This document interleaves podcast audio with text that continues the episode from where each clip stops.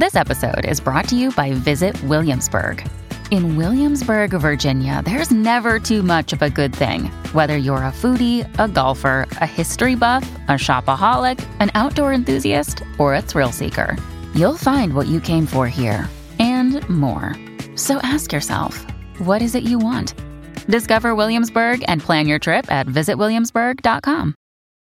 When you need mealtime inspiration, it's worth shopping Kroger, where you'll find over 30,000 mouthwatering choices that excite your inner foodie. And no matter what tasty choice you make, you'll enjoy our everyday low prices, plus extra ways to save, like digital coupons worth over $600 each week. You can also save up to $1 off per gallon at the pump with fuel points. More savings and more inspiring flavors make shopping Kroger worth it every time. Kroger, fresh for everyone. Fuel restrictions apply. Another day is here, and you're ready for it. What to wear? Check. Breakfast, lunch, and dinner? Check. Planning for what's next and how to save for it? That's where Bank of America can help. For your financial to-dos, Bank of America has experts ready to help get you closer to your goals. Get started at one of our local financial centers or 24-7 in our mobile banking app. Find a location near you at bankofamerica.com slash talk to us. What would you like the power to do? Mobile banking requires downloading the app and is only available for select devices. Message and data rates may apply. Bank of America and a member FDIC. Welcome to the New Books Network. Welcome to New Books in Italian Studies, a channel on the New Books Network. I'm Kate Driscoll, your host. Today, I'm delighted to be in conversation with Marilyn Migiel, author of the book Veronica Franco in Dialogue, published with the University of Toronto Press in 2022. Dr. Migiel is Kappa Alpha Professor of Literature in the Department of Romance Studies at Cornell University and the recipient of a number of prestigious book awards issued by the Modern Language Association. It is a distinct joy to be discussing today her wonderful book on the 16th century courtesan and writer Veronica Franco, and to recognize its wonderful success for having been awarded the MLA Aldo and Jean Scaglione Publication Award for a manuscript in Italian literary studies. In fact, Dr. Migiel's other books on rhetoric and ethics in Giovanni Boccaccio's Decameron also won prestigious MLA prizes in Italian literature, both in 2004 and 2016. So, congratulations, Marilyn, on so many fronts. It is a pleasure to have you on the channel and welcome. Thank you, Kate, for having me. It's great to be here uh, speaking about Veronica Franco. Yes, absolutely. So, um, one of the things that I, I just want to start by saying is that Veronica Franco in Dialogue is almost a book as much about writing as it seems to be also about reading and how we read texts and what we then say about them, sometimes independently of the text themselves, are key questions that you raise throughout different moments of the book and different reflections that you have about Veronica's writing. So, I'd love it if you could just revisit your own reading and writing practices um, over the course of your career and bring us back to moments when you either first became interested in Franco's figure and perhaps even just Italian literature more generally. Okay, so um, I was an undergraduate at Cornell. I did uh, a bachelor's degree in medieval studies as an independent major. And then I went to Yale originally in comparative literature, but uh, ended up doing a PhD in Italian language and literature. Um, I my interests, my initial interests were very strongly in poetry, so I wrote a dissertation on uh, Dante's theology in the Pur- Purgatorio. And for my first book, I wrote on Tasso's Gerusalemme Liberata. Uh, but I found that it, it was difficult to get audiences engaged in poetry. Maybe there just wasn't the market for it in the same way in uh, in the 80s when I finished my degree and was working uh, both on Dante and Tasso. And I ended up, um, especially after I uh, after I had taught five years at Yale on the faculty and moved to Cornell first on a Mellon postdoctoral fellowship and then uh, on the faculty, uh, I found that uh, in order to be able to engage scholars and to participate actively in the debates, it looked as if uh, I needed to be more aware of the market for books and more aware of the kinds of questions that were um, that were pressing at the time. So even though I began to think about working on Veronica Franco in the early 90s, and I'll, I'll come back to that in a moment, I ended up working on uh, the Decameron for about 25 years. First, uh, first a rhetoric of the Decameron, which was published in 2003, and later uh, the ethical dimension of the Decameron, which was published in 2015. Uh, the majority of my work over my career has been about trying to reframe the debate about an author or text or tell an alternate story. So I would go into the text and people were hearing certain things, but I was hearing different things. And it wasn't until I began working on the Decameron that I really understood how to uh, make those kinds of arguments effectively. I, th- I, think that's why those two books won prizes. Uh, the, the first was the the pressing question in the 90s when women's and gender studies was really getting going in this country and in North America generally was is the Decameron feminist or misogynist? And I thought that was the wrong question. And rhetoric of the Decameron is about how to reframe that question, how to rethink the gendered voices in the Decameron, the ways that the Decameron leads us to see forms of progress for women, but then also shows us how those that progress can be shut down. And in the case of ethical dimension, uh, the pressing question for me there was, or the in the profession was, does the Decameron teach us, and if so, how? And again, I thought maybe that's not quite the right question.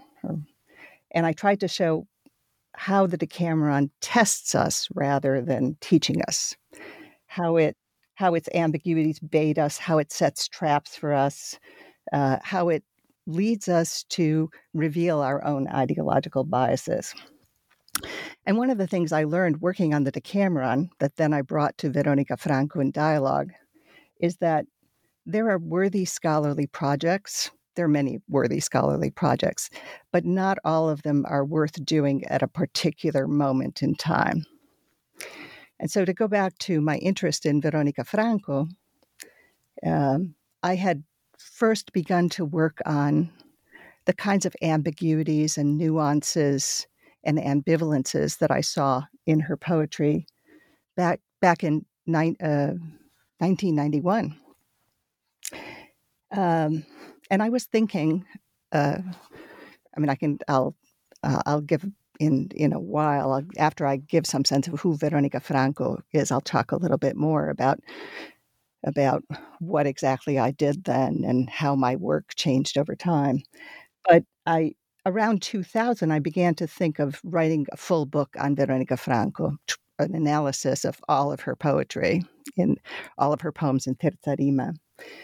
And uh, and I I decided to put that project right aside and to um, not to do it because I felt in the early 2000s that I would be marginalized in the profession if I worked on women writers.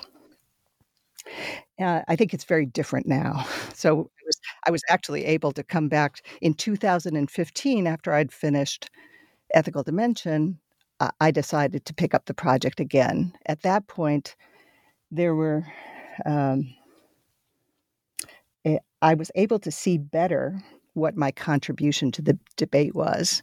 That that at, at that point I could see that focusing on the ambiguities, the precariousness, the nuances was was an important move in the scholarship, or would be an important move in the scholarship.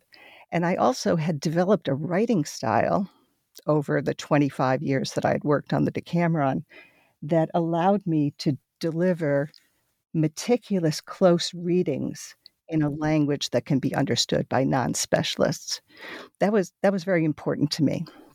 The um, I had begun you your question was really about writing, right? And so now I'm going to now I'm going to deliver on the the answer to that. I had been working at Cornell with the um, the J.S. Knight Institute for Writing in the Disciplines, I, I had begun to teach first year writing in the early 90s. The course I teach is called The Craft of Storytelling, the Decameron.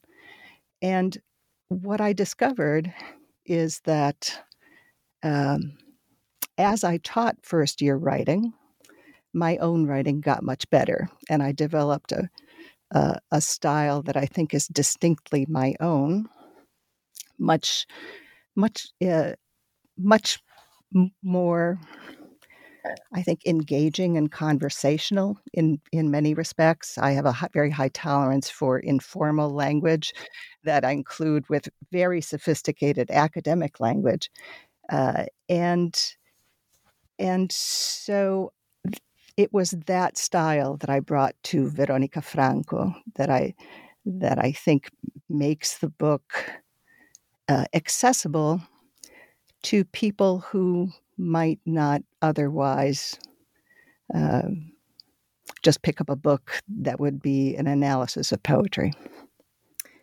Right. And something that just blossoms so lovely in that overview of, you know, your different landscape and working through different authors is really the the strategies that we go through as we evolve both as writers but also as readers and something that makes as you're saying you know your your authorial voice in the book so accessible and so delightful as a reader of it is that you really seek to be in dialogue with with the reader and it was such a joy to read and reread different sections where you feel as if you know you're in the book and you're next to us and you're reading it aloud or you're reading it uh, with us.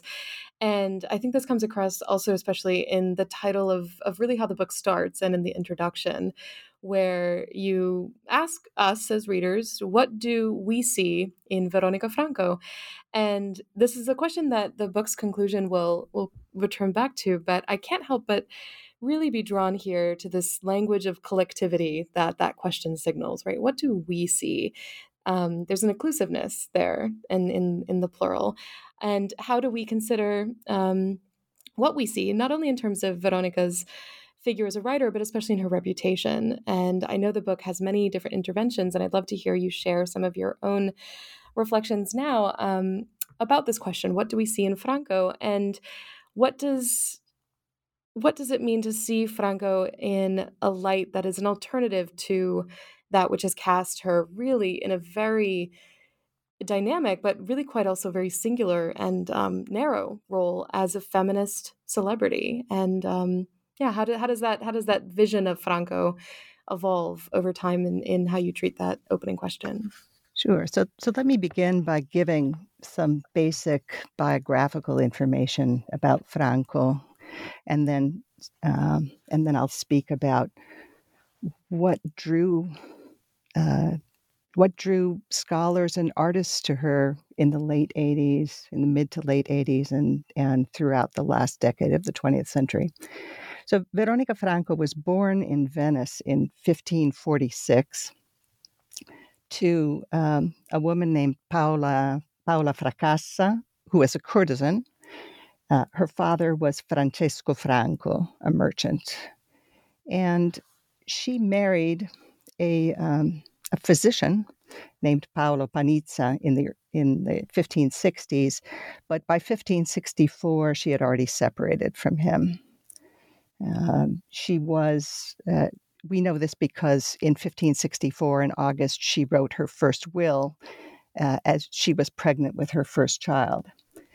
And in the 1560s, she became what is called uh, a cortigiana onesta, which sometimes is translated honest courtesan, but more frequently now is translated as honored or honorable courtesan.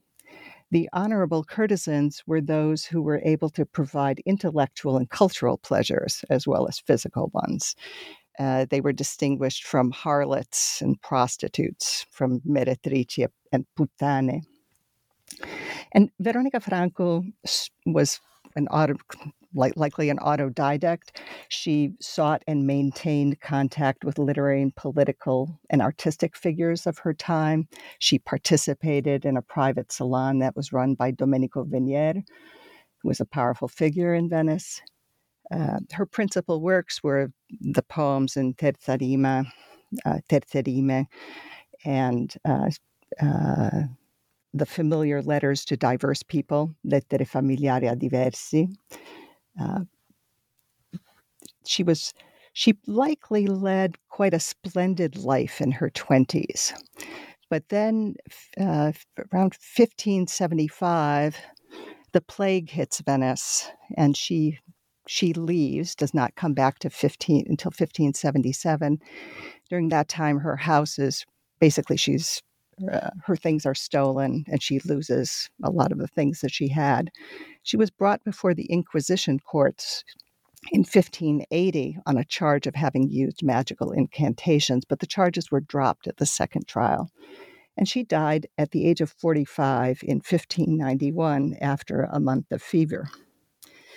Now, she was, um, as I said, there was a great deal of interest in her in the 80s and 90s. She was really the first woman writer of the Italian Renaissance to be, to be studied. It was only later that then people moved to other writers like Gaspara Stampa, Vittoria Colonna, and so forth. And she was she was embraced as a feminist or proto-feminist icon. And she she is in many ways she is a really spirited, polemical, engaging voice. She celebrates her sexuality. I think people, especially eh, people people find found that very very compelling.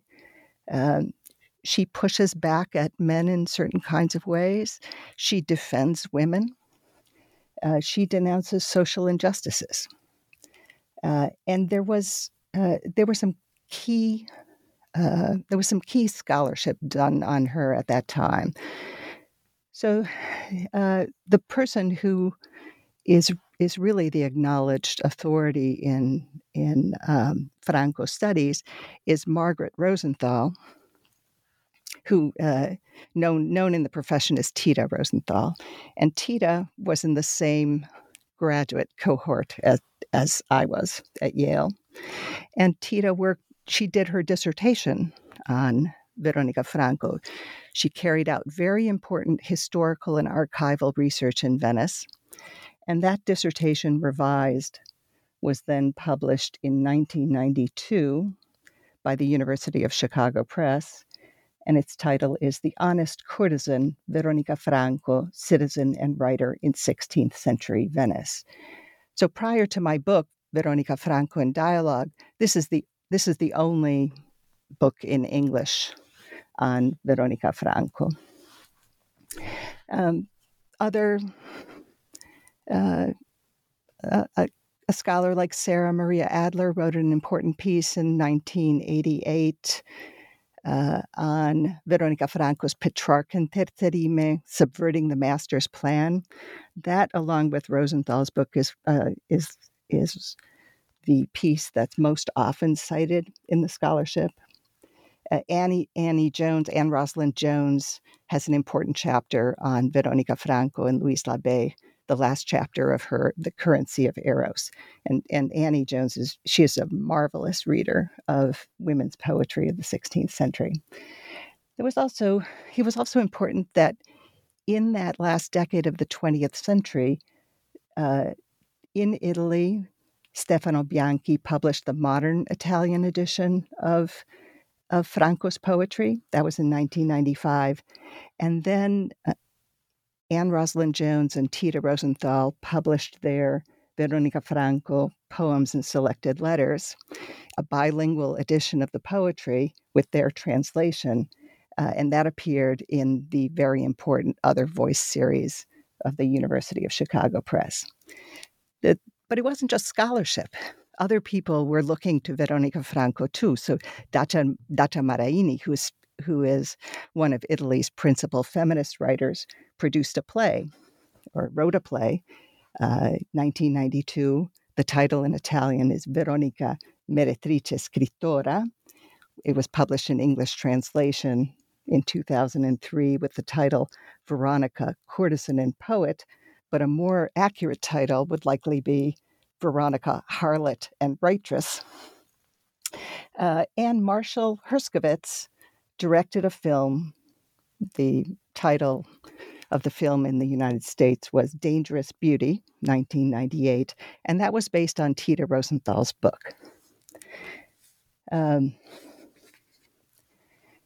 what what's very what was very curious is that after 1998, interest in Veronica Franco dropped off quite significantly. Um, which and, is so interesting if it happened right just after right, her debut right, in Hollywood. Right, it seems that that really should have just catalyzed a whole series of, yeah. of further adaptations. And and the after the moment after 1998 is also the year of the uh, the publication of the the the Italian the bilingual edition, right? So so now people had the had all of the poetry very easily could see both the both the Italian on on the left side of the page and the English translation on the right side of the page, uh, and and then it was just. Uh, and then it went, and then there was radio silence. Really, there were a couple of things that that I think are worth mentioning. Uh, I had a, a, a graduate student uh, wrote a dissertation with me.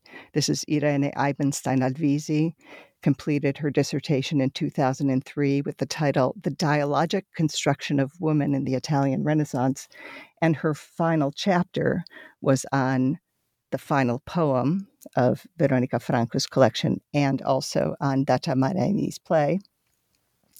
And Irene, like me, was looking for the nuances, the ambivalences, the the questioning of the very optimistic view of Veronica Franco. Uh, and Hannah Chapelle Wojciehowski in 2006 published an important piece in Italica that's titled Sex, Death, and Poetry in Cinquecento Venice Veronica Franco versus Maffio Venier. And there she she offered an, a very important reading of a key poem of the poems in Terza Rima, in which Veronica Franco responds to a man who has written a scathing attack of her. Uh, uh, and this, this was Maffio Venier who wrote the scathing attack in Venetian dialect, whereas Veronica Franco responds in quite literary Italian. Uh, and and perhaps because that article discussed uh, syphilitic versus um, sane, sort of integral, healthy bodies, as as depicted by Maffio and Veronica. Uh, and nobody wants. I I think people are nervous about talking about the uh, the less. How should we say? Uh, the less optimistic version of Veronica Franco.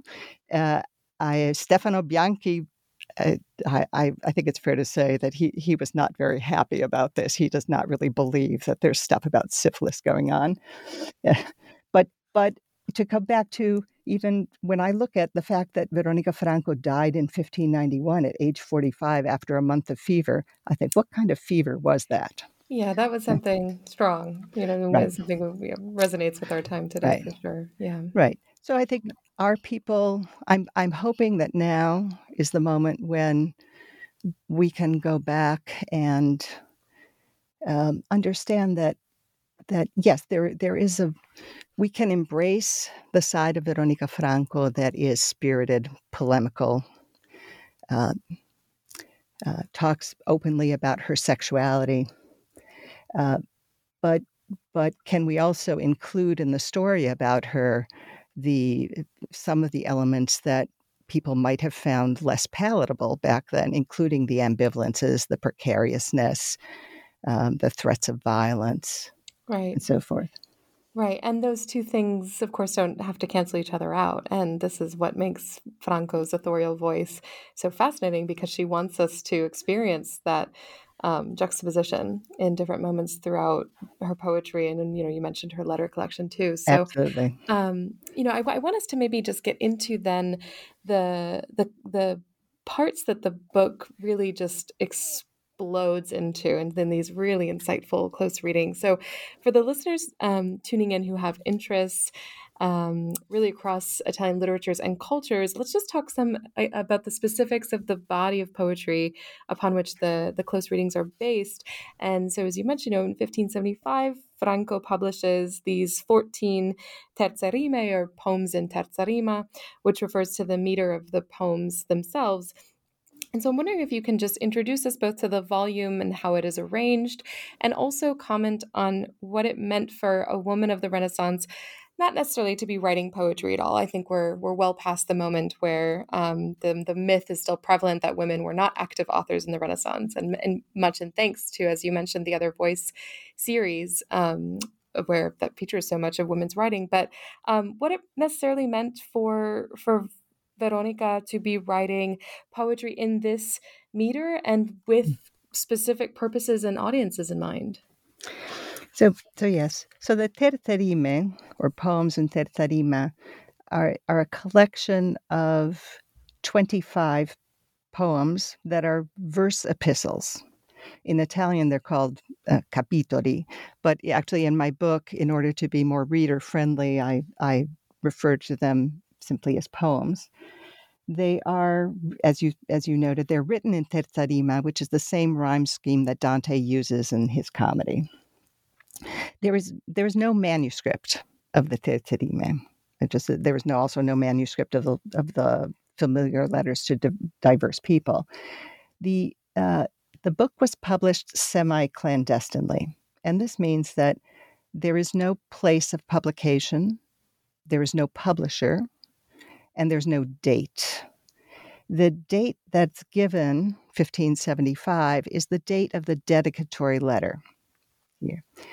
Um, the the first 14 poems are are um, dialogic poems that they're written on a model of proposal and response in Italian proposta and risposta and they're, they're exchanges between uh, male author, uh, uh, typically called incerto autore, an un, unknown male author, and Franco. Uh, so it, in the first poem, an unknown male author tries to persuade Franco to submit to him sexually. And in some of the print exemplars, rather than being listed as an unknown male author, the poem uh, the poem is listed as attributed to Marco Venier, who was one of Veronica Franco's lovers. This is the only poem that has such a um, such an uncertain attribution. The, the theory is that perhaps there was a first print run in which there was uh, in which the poem was attributed to Marco Venier, and then then it was pulled, and subsequently, this poem and, and the other poems by the male author are by unknown male author. Then in poem two, Franco responds. In poem three, she laments being away from Venice and her lover. And then in poem four, an unknown author responds.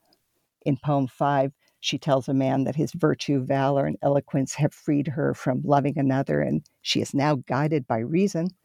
And then poem six, an unknown male author responds. In poem, and then poems seven, nine, and eleven are by unknown male authors who, um, in seven, complain of Franco's harshness. Uh, in nine, an unknown male author demands that she focus on him.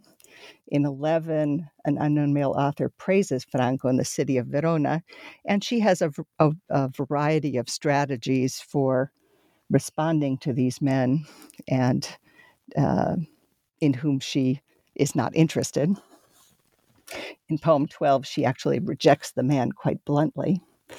Uh, and then in poem 13, which is very frequently anthologized, she challenges a man, she challenges to a duel a man who has betrayed her, and the man responds in poem 14. Those are the those are the dialogic poems. From poem 15 to poem 25, Franco um, Franco is is in the majority of these cases still writing to a man but we don't get any response, and it's not in response to a text from a man that we have. And uh, I would say the the the poems that are most often cited or looked at in this mono, the, this section of the so-called monologic poems um, are poem 16 the one that i referred to uh, a short while ago that's the one in which she writes a challenge to a man who has defamed her. And the final poem of the collection where franco writes in praise of villa della torre in a in a town called Fumane, and she also praises the, her host Marcantonio della Torre um, there. The uh, I mean that ends up being a, a, an important poem in the scholarship because it's many many people have read it as quite optimistic, as an affirmation of harmony, as her being one with nature, and that's all part of their um, the kind of Veronica Franco that they that they want to see. And something that, again, I'm going to return um, perhaps obsessively to this question of, of how readers read and how writers write, because it seems that that emerges in this staging of the dialogic, the staging of um, writing and response, and and this framing of of conversation and dialogue that takes place, as I mentioned, also in in how you describe the poems, but also in the the structure of the poems themselves. And as as you mentioned a few minutes ago, um, there's so much possibility for for different biases to accompany the way that readers want to read certain kinds of texts. And Veronica Franco's um, beautifully um, triumphant voice is certainly one of those that would that would catalyze that kind of desire. Um, and it, but I, I do really appreciate how we have to be attentive to how that influences critical approaches taken up in later times. And so, something that I was struck by in, in just reading the book is its emphasis throughout to really go back to the original, to read the secondary, to, to embrace what other people have said, and to study what they've said, but always to go back to the original and sit with those moments of what you call ambivalence, uncertainty, and precariousness. And these are the moments, as, as you've just explained, that that really push back against the impression that Franco was just unqualified in her heroism. And I think what what what struck me in reading your voice in the book is that ambiguity and ambivalence in this poetry is an invitation to slow down and an invitation to delay this arrival that all criti- all critics have towards a conclusion and one that we can stand by, one that we can justify with close readings and with etymological um, certainties and with sources and all the rest. But um, to slow down also means then to read longer and to really um, allow the processes of absorbing Franco's language to expand.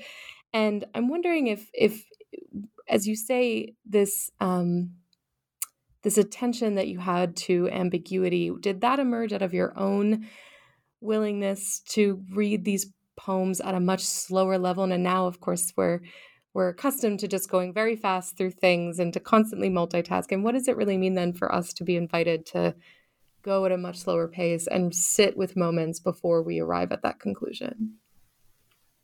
Yes, that's that that's a that's a fascinating question, Kate. Um, and I've and I wonder I I wonder if it's I mean I I am I I am someone who has always um, pay. Uh, I, I've made my career on close reading. That that that's what I do. I uh, I I think that's my the strength of my scholarship lies in uh, the attention to fine detail and the the attempt to portray as accurately as I possibly can what I see in in um, in a literary text. As the profession has gotten less literary in some ways, I have taken it as a challenge to be more attentive to literature. So I'm going. I'm, I feel like sometimes I'm rowing upstream. I'm joining you on that stream. I like that stream. Thought, that's yeah. good. I, I welcome you here. Uh, the I I wonder if it's not so much a a question of slowing down because I'd always I, I was always trying to slow down, but a question of having the space in which to in which to um, provide readings of an entire poem rather than just parts of a poem. Or uh, if I think about that that uh, that article by Sara Maria Adler on subverting the master's plan, right? What it's an article length piece, and it it engages interesting questions about what Veronica Franco is doing with Petrarch uh, and the way that she may be moving ag- against the grain.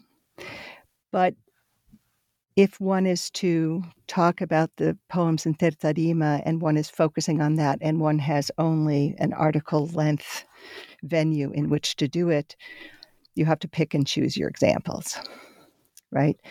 And um, and I think even T- Tita's masterful book has i mean a lot of what she does is is deliver historical and archival information which means also that she she can't she i mean the book wasn't designed to deliver uh, meticulous readings of an individual poem. It often it gives a, a kind of overview. I as i as i said earlier my original plan was to was to do readings of all 25 poems to sit i mean i i i would sit with a poem for a long time and I, I would try to i was listening to it and trying to figure out what what i was hearing. Uh, and wanting to talk about all the parts of the poem. So, in fact, even though I began this project, the book in earnest in around 2015, uh, uh, I had I had written parts on the monologic poems and parts on the dialogic poems, and I realized around 2018, 2019 that I was not going to be able to do close readings of all 25 poems. The book might have been quite long. it would have been. I, the book in, in print is 200 pages. I figured it was going to be at least 400 pages. That would make it. I did not think the University of Toronto Press was going to be happy about this. It was going to be very. I mean, already these books are quite expensive. So just imagine it would be you know twice what this is, and and I thought it would take me until 2024 to complete. I didn't. I didn't want to. I felt that there, it, there was a certain urgency in getting this argument out there. Um, and that was how Veronica Franco in Dialogue came to be, because I looked at the material I had. Many of us who have written books have had this experience, right, where you think, I just want this between two covers. exactly. And what can I, what can I do to have it? it? This is not what I originally planned to do, but I want it between two covers, and what's the best way to get it there? And that was and and and that actually produced a very interesting result because I suddenly had an anthologization of the of the poems. Um, I was able to do I did close readings not only of Veronica Franco's poems but also of the ones by the unknown male author, most of which had not been studied at all. Uh, or certainly they had not received much much attention in terms of close reading.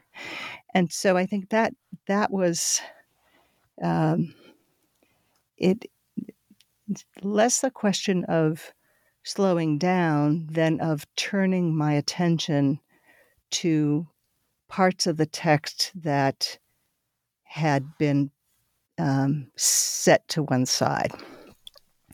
Uh, interestingly, the I remember when my Rhetoric of the Decameron was published, and there was a session uh, organized on it at Kalamazoo.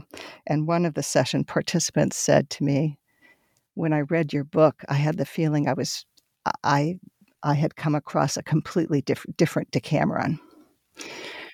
That the stories I talked about and analyzed were different from the ones that the scholarship was analyzing.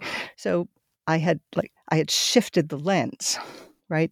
And I think that that happens with Veronica Franco too in this in Veronica Franco in dialogue that I've sh- that I've shifted the lens and and what comes out of this is is a different Veronica Franco and a different unknown male author.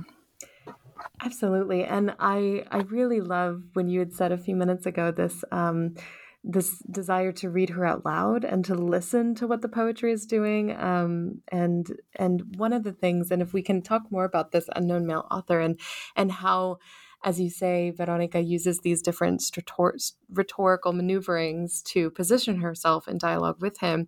Um, you know, we've talked a lot about ambiguities, but I, I, one of the other points I want to bring out to listeners is that the book is also so much about her versatility. And the readings are so thoughtful in demonstrating here is Veronica taking on the voice of the impassioned lover. Here is Veronica as the dutiful citizen. She's figures from myth. She's male figures from myth, right? She's a surprising figure.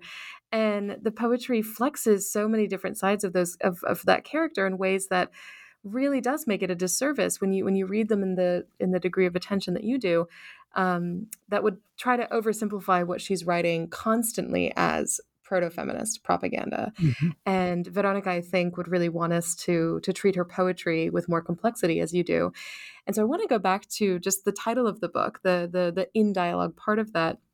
And I'm struck by its attention to, to to the construction of communities or the capacity to construct communities and in thinking about community and relationality as how they serve um, they serve as products and both sources of dialogue it seems.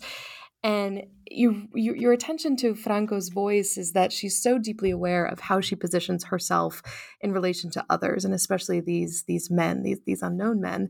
And i wonder if some listeners and some readers of your book might when when they think about the literary genres that create communities they might think first of something like the letter.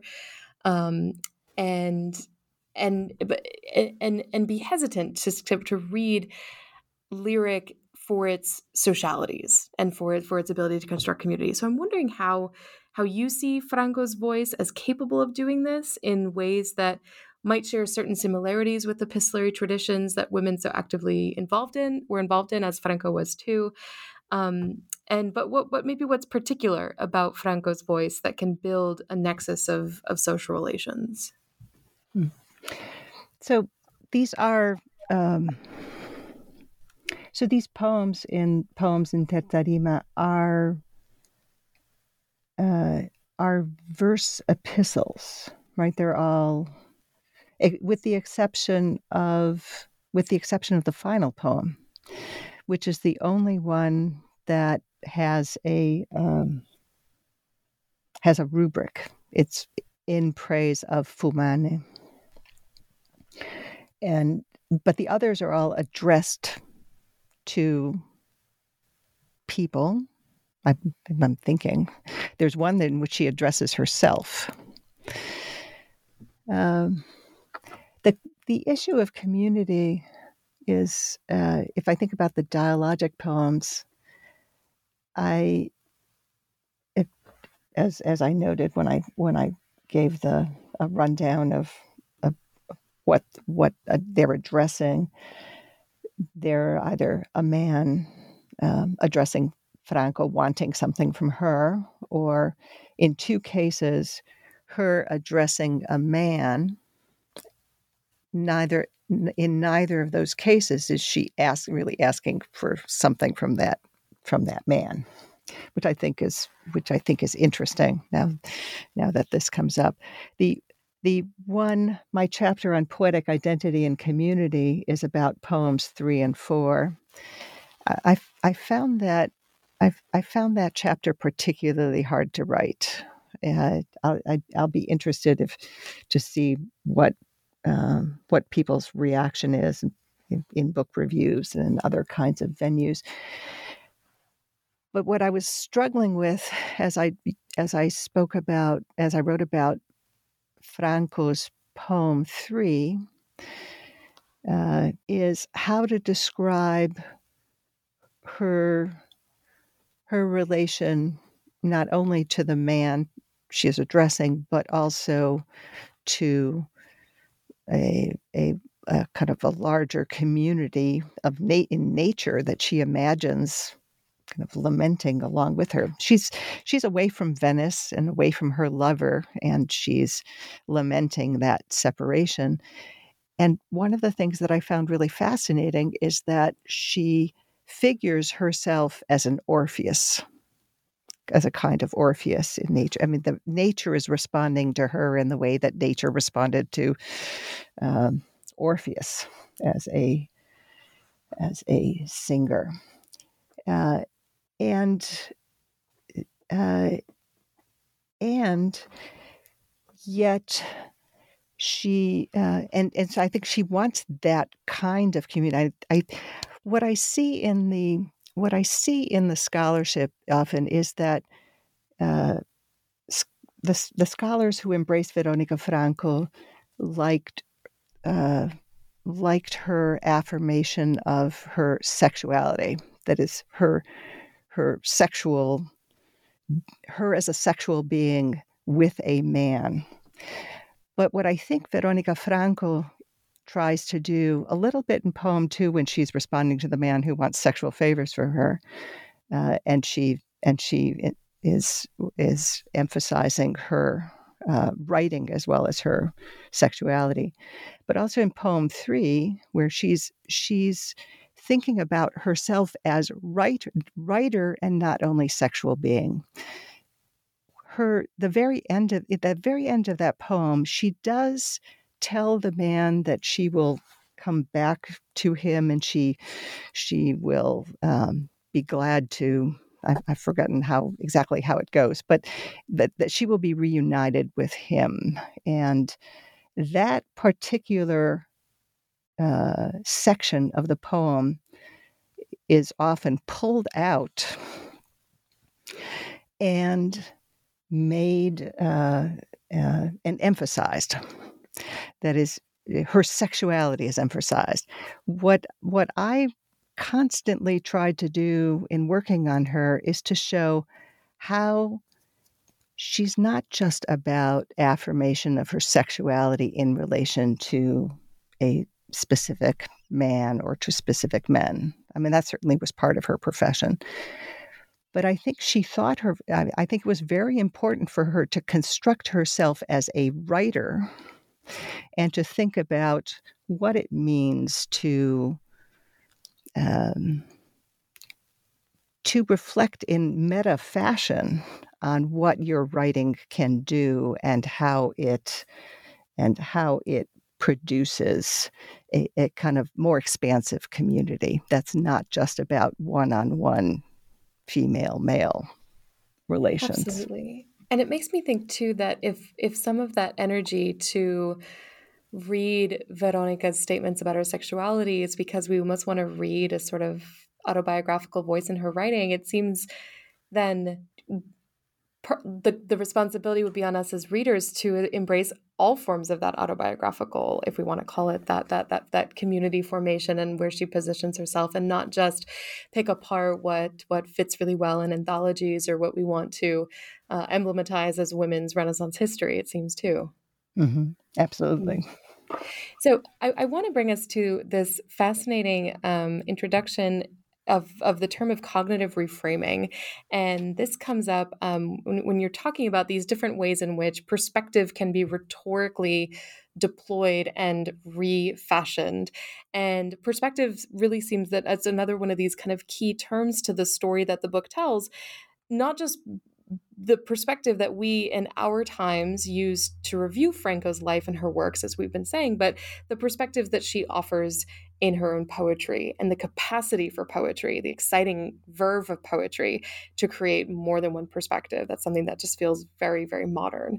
So in chapter four, you you you lead readers to this use of that Franco has of cognitive reframing, or this technique to allow um, one to consider a situation or a kind of relationship from a different perspective. And this struck me as entangled, really, then in Franco's own oscillations as a reader and a writer in dialogue with these male figures, two figures who have to share. Um, a, a, certain kind of reality, but then also maybe correct each other's version of that reality. And so I, I want to know, first of all, how did the concept of cognitive reframing find you during the writing of the book? And were you considering it in tandem with these revisions to Franco's authorial voice that you felt were really needed in the scholarship? So your book offers this new perspective in a way that felt somehow resonant with Franco's ability to provide new perspectives. So, so this this was one of the questions I thought most about before uh, before I I came on. I thought, yes, how did cognitive reframing find me? And and I think it's so so obviously it this comes from psychology, right? Where therapists change people's viewpoints by, for example, by re- reframing a problem as a challenge, right? Putting so putting more positive spins on. And I think what what happens as I read and think about literature is that I'm always looking for how how models how how uh, approaches from our own times, including from quite different disciplines, uh, can be used to help me describe how a given literary text is working. And I, so I thought, for example, of the central chapter of my ethical dimension of the Decameron, which is called Some Restrictions Apply uh, testing the reader in Decameron 3 8. Decameron, the eighth story of day three of the Decameron, is about a man named Ferondo who ends up being, quote unquote, sent to purgatory uh, for being a jealous husband. The uh, and it, it's a it's a story in which, uh, as I see it, totalizing evaluations get called into question. So there are ads for wonderful things, you know, advertisements for virtue, uh, morality, character improvement. Uh, but like ads, these often have a fine print disclaimer, right? The some restrictions apply. Right, and, and, it's in the smallest possible text too. right, and so so for example, to give an example of this, the abbot in the story is said to be most saintly, except in the matter of women, and Ferondo he later on he says he he will he promises not to beat his wife or cuss at her except about the wine that she sent because it wasn't very good. So these what i i guess what happens is that these things find me or i happen across these modes and they they strike me as um, valuable ways to conceptualize a problem that I see in the in the text. The the cognitive reframing, I think, gives Veronica Franco a certain a certain kind of authority that uh, uh, she's. What is very interesting to me in the in the dialogic poems, and I didn't see this until I had worked on all of them, is that there's actually is a logic to ordering them. I think uh, that the way she pushes back at the at the uh, at the man of the first poem is I mean she's she's gesturing toward virtue and valor and she has certain kinds of rhetorical strategies that are quite distinct from from his uh, uh, where he is trying to control her. She uh, and and even there are even moments of uh, that seem on the edge of uh, threatened violence. Uh, she responds on uh, with the equations of if you do X, I will do Y. There's a much more reciprocal exchange, correspondence going on, and uh, and she shows herself to be vulnerable and and capable of uh, missing a man and and mourning uh, separation in her in poem three. She repents as a courtesan in poem five and and talks about virtue. She, she she's setting herself up as as someone who is uh, who can be on the right path. And then she has a variety of strategies for dealing with men who who complain about her harshness or are ins- insistent that she respond to them in a certain way or use adulation and uh, high praise of her and the and the city of Verona where she's she's in. I think all of those are are set up so that it's not until she she's uh, with the cognitive reframing, she's she's developing a more authoritative voice, and then soon that's going to become a blunt rejection. And then in the following poem, poem thirteen, she's actually going to threaten violence. So I, I think it's a question of of how she thought. Um, she wanted to tell a story about herself that would be most palatable and would put her in in the best light. Right. And I, again, I go back to that word of, of versatility because she is embracing at different moments throughout these poems the voice of absolute agency and at the same time that she's embracing the terms for cause and effect. If you do this, I'll do this. And so then her actions seem dependent on what the male will do. And two other terms I wanted to to bring our listeners to that come out in the book that I adored reading because of, of the frequency, especially of the second one, are obliqueness and murkiness. And I think for me, my experience was that they brought me to almost these visualized spaces, both in the book and then inside the poetry, where the emphasis on the less defined and the more complex had a kind of visual dimension to them. And I'm thinking a little bit about the geometric propensity of that term obliqueness and thinking that here we are towards the, la- the later half of the 16th century. And I can't help but think of this as a kind of pre Baroque moment in Italian cultural history. And of course, Veronica's was, I, I don't think many people would call her Baroque, but I'm thinking about this pre Baroque moment a lot with other writers of her time. And murky carries this resonance of the the plays of kind of light and shadows, um, vision and invisibility that we so often associate with late Renaissance and early Baroque painting.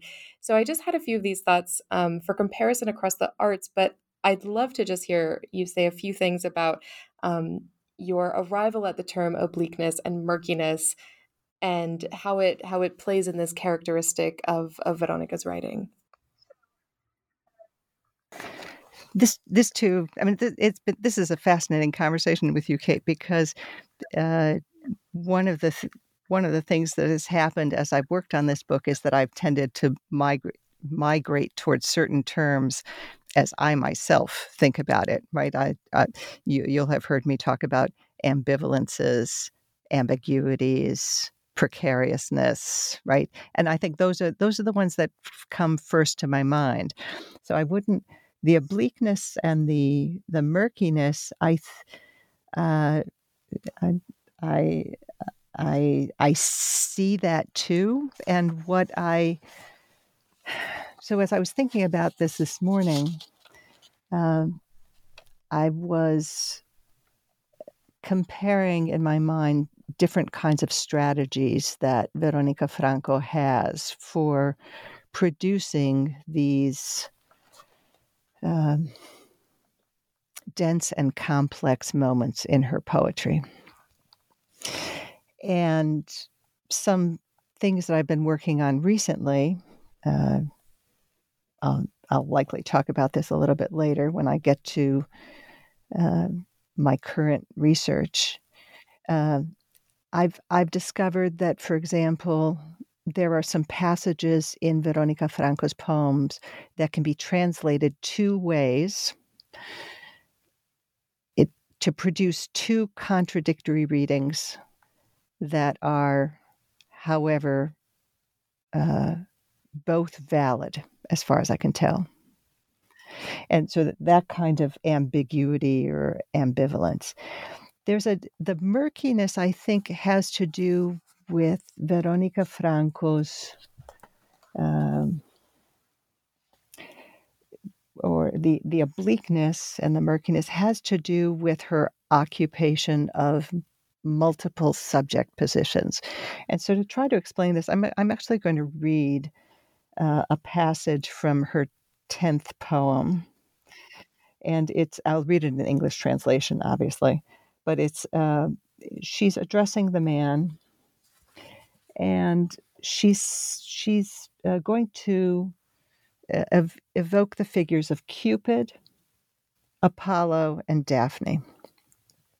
So she says, uh, on the other hand, I could hardly return your love, especially because it was an attempt to fly without wings. And how could I resist the power of that archer? She's referring to Cupid. How could I resist the power of that archer who, shunning your well being, shot you with a golden arrow, me with one of lead? But earlier still, his gold shaft reached my heart as I stood firm, incautiously gazing at the other man's celestial face. There a light that robbed the sun of its pride so dazzled me that never will my soul be as contented by any other love. And so my wavering style would no longer stray. I left to free you from love for me with feet eager and longing for flight. So here, the reference to Cupid's arrows of gold and lead bring to mind the moment in Book One of the Metamorphoses when Cupid shoots Apollo with a golden arrow. That's going to make him fall in love with the first thing he sees. And then he shoots Daphne with a leaden one, and that's going to make her flee. Uh, no sooner, however, does she put the man of the poem, of poem nine, into the position of Apollo and herself into the position of a fleeing Daphne, than she rejects that analogy. She describes having been struck herself by a golden arrow earlier, as if she were Apollo. And the object of her love, this other man, is, is described as a godlike figure, Apollo like in its, in its radiance. So, what she's what is she doing with this reference to Cupid and his arrows of gold and lead, she represents her addressee as Apollo like and herself as Daphne like. She points out she herself was already in the role of Apollo, struck by Cupid's golden arrow as she gazed on a man, Apollo like, who became the object of her love. And so, what she's, um, she is now like Apollo and not like Apollo whether that's because she flees like Daphne or because she renounces desires as Apollo could not. And what I find most fascinating about this is that she's reaffirming her ability to occupy multiple subject positions and to mobilize them as necessary in order to manage her relations with her male addressee. And I think it's that that uh, mobilizing multiple subject positions, not not pigeonholing herself into one or identifying with a particular subject position that is that is producing that uh, prismatic quality right? She's she's this but not this. She's mm-hmm. that but not that. And she wants you to see that in the poetry which i love too right? And then she wants the poetry to to to exhibit that in some way um, that's just that's fascinating. Thank you for sharing that. That really, really compelling moment of of of being and not being at the same time makes me think. You know, what would she have thought of if she had actually read Hamlet? Um, yes. I, I, the, the, last um, kind of really big question that I just want to I want to hear your thoughts on really has to do with Venice, and, and you mentioned at the beginning when about her biographical details um, that she lived in Venice, she spent time away from Venice. And if we're thinking about her cultural moment, then we also need to think about her cultural place. And many listeners probably know that you know Venice offered so many important opportunities, not only for women writers like Franco. We've also mentioned Gaspara Stampa, and then later Lucrezia Marinella, Arcangela Tarabotti, but especially for women of different types of professions. And I'm thinking especially of women in theater and in opera. And so in your chapter six, which renders beautifully Veronica's attachment to Venice, we're brought again to think about the city on the sea celebrated in feminine terms as La Serenissima, the most serene republic on earth. But in your reading of this poem, we have this explosive tension between her admiration and her attachment to this city associated with tranquility and the only moment in this series of dialogic poems where blunt rejection is her voice of choice. And this is exchange 11 and 12. So I'm just curious to hear um, what is it about Franco's relationship with Venice that maybe ignites this new critical voice that we hadn't really seen so far in these dialogic poems? Is this something that that we see consistent across other writings that employ the memory of Venice. Um, just, just, just your thoughts on that. It seems such a striking moment if she enjoys the kind of witticism of "I am and I'm not," but here in this poem, it's nope, not interested. right. So I, I think this is. Uh, I'm, I'm not sure why she evokes Venice here. I, I, um, I think your question is a really interesting one the and I'm not sure I, I have a good answer at this time because my my gut feeling at the moment is that she's using Venice. She's she's setting this up because the man has praised for Verona, and she's she's um, telling him in no uncertain terms that he he has uh, he, he has uh, uh, he has adopted the wrong strategy that he should have he should have instead praised Venice. I, I I see it almost as a I see it more as a buffer that if she didn't have the cities involved, she would just be bluntly rejecting him. Uh, but she's she's she's got a, a a sideline here where she can reject his rhetorical choice uh, of praising praising Venice. I, I, I, find it baffling because she herself praises Fumane and the, the villa of Marcantonio della Torre at the end. So she's so she herself, I mean, she could have one one can imagine she could have produced a very long poem just as she praises Fumane. She could have praised Venice. There there's unusually there is very little Venice in her in her poems in Terza Rima, despite what I've seen some scholars say that Venice is very much present. Right? One doesn't. I mean, I, Venice is for me a, a very magical city. That I mean, I was there for the first time on my twenty first birthday, and it, it was I was just so struck by by the the light, the um, the mystery of this of the streets. Uh, it, it's it, it's really just an a, a, astounding kind of physical phenomenon. But but that's not that's not in her poetry, and and I and I don't know why. Um, I don't know why she chooses to write a 565 line poem about Fumane and the villa, but doesn't actually engage with a cityscape. That that continues to uh, that continues to perplex me. So I, I'm I'm going to, I guess what what the the my answer is. I think your question is a really interesting one, and I and I, I think we should be thinking more about how she is using Venice. But at, for right now, it's it's not clear to me why you know why why this comes up in um, in uh, the the poem as it as it does. What poem? What? Uh, right.